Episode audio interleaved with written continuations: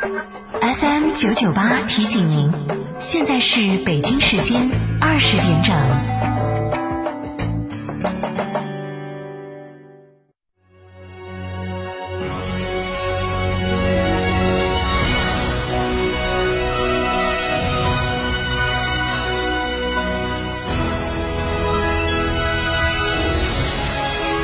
成都的声音，FM 九九点八，成都电台新闻广播。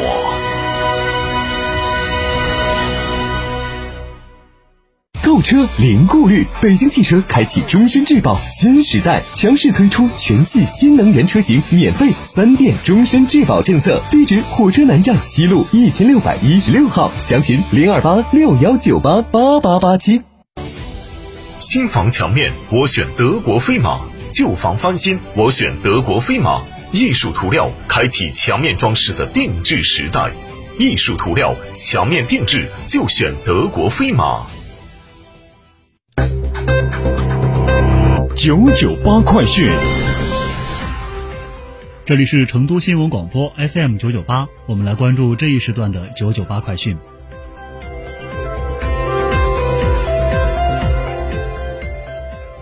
首先来关注本地方面，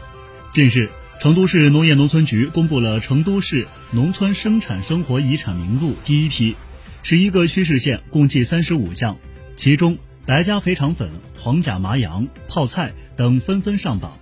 除此之外，还有蜀绣、茶制作技艺、白酒传统酿酒技艺、剪纸绘画、雕塑、陶艺、编艺等等，涉及传统美食技艺类、传统调味品技艺类、手工制茶类。传统酿酒类、民间手工艺品类等生产生活七大类。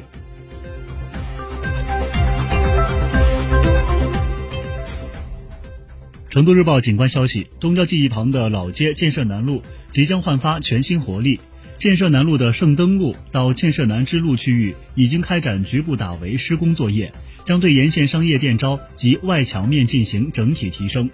照明体系将全新升级。沿线将建设高品质绿道慢行空间，建设南路改造预计在四月底全面完工，很快就会以全新的面貌与大家见面。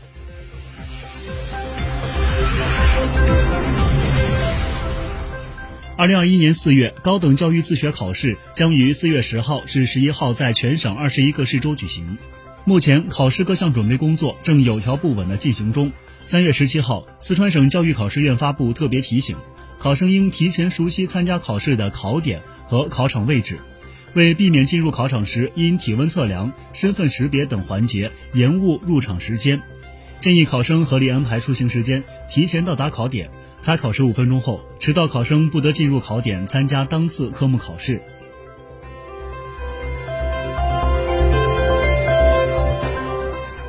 三月十七号，记者从四川省退役军人事务厅获悉，为深入推进退役军人就业创业工作，四川省退役军人事务厅于三月十七号正式启动四川省二零二一年春季退役军人及军属网络专场招聘会，活动将持续至四月十六号。退役军人创业企业及有退役军人用工需求的企业，有求职需求的退役军人军属，均可通过网址或手机登录平台查看岗位信息，参与招聘活动。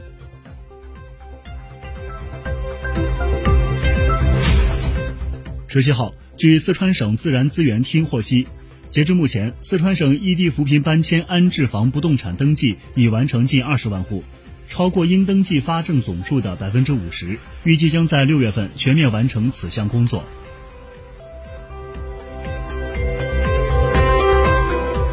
近日，有媒体报道称，成都天府国际机场开航投运日期初步确定在六月二十三号。日前，四川手机报记者从机场方面获悉，六月二十三号仅为内部推进工作时间，并非开航倒计时。今年一月。成都天府国际机场顺利完成了六家航司的试飞工作。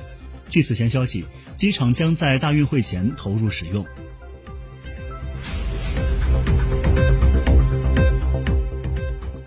根据规划，“十四五”期间，四川省将建成成都天府国际机场、阆中机场、达州机场，同时将推进乐山机场建设，加快广安、遂宁、惠东、甘洛、雅安等机场项目建设前期工作，拓展与全球主要客货运枢纽航线高效衔接的洲际十小时、亚洲五小时航程圈。逐步开行全货机航线，加密国内航线航班，新增北京、上海、拉萨、广州、乌鲁木齐等全货机航点，开行省内机场间直飞航班。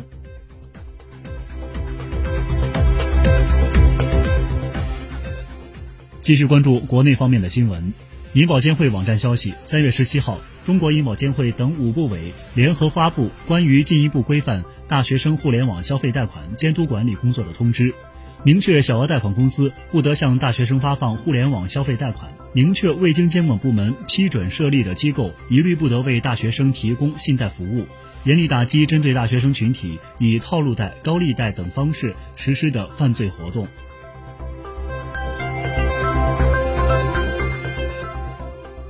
记者今天从人力资源和社会保障部获悉，人社部日前印发技能人才薪酬分配指引。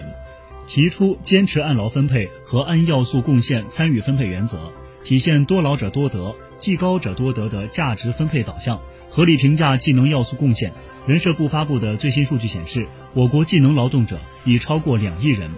占就业总量比例从前几年的百分之二十提高到百分之二十六，其中高技能人才超过五千万人，占技能人才总量的比例达百分之二十八。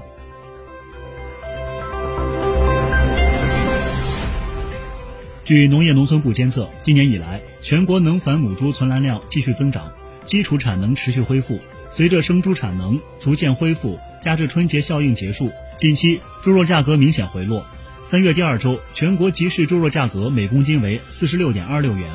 连续七周回落，同比下降百分之二十点九，比一月份最高价低七点九六元，比去年最高价低十三点三八元。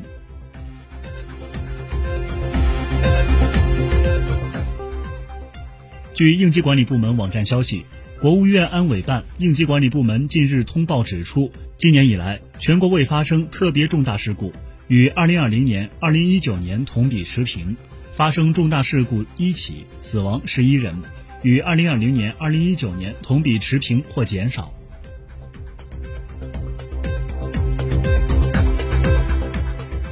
商务部最新公布的数据显示，2021年1至2月。全国实际使用外资一千七百六十七点六亿元人民币，同比增长百分之三十一点五。而在去年同期，受新冠肺炎疫情和春节假期因素的双重影响，企业大面积停工停产，投资活动受限，我国实际使用外资一千三百四十四亿元，同比下降百分之八点六。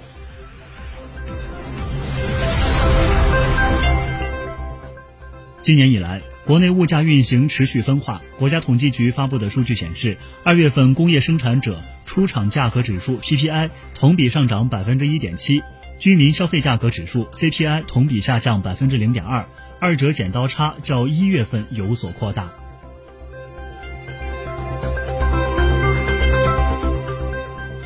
近日，教育部等六部门联合印发了义务教育质量评价指南，在学校办学质量评价方面。文件要求要保障学生平等权益，落实免试就近入学政策，实行均衡编班，不分重点班、快慢班，落实控辍保学登记、报告和劝返等责任，不存在违规招生、迫使学生转学或退学等问题。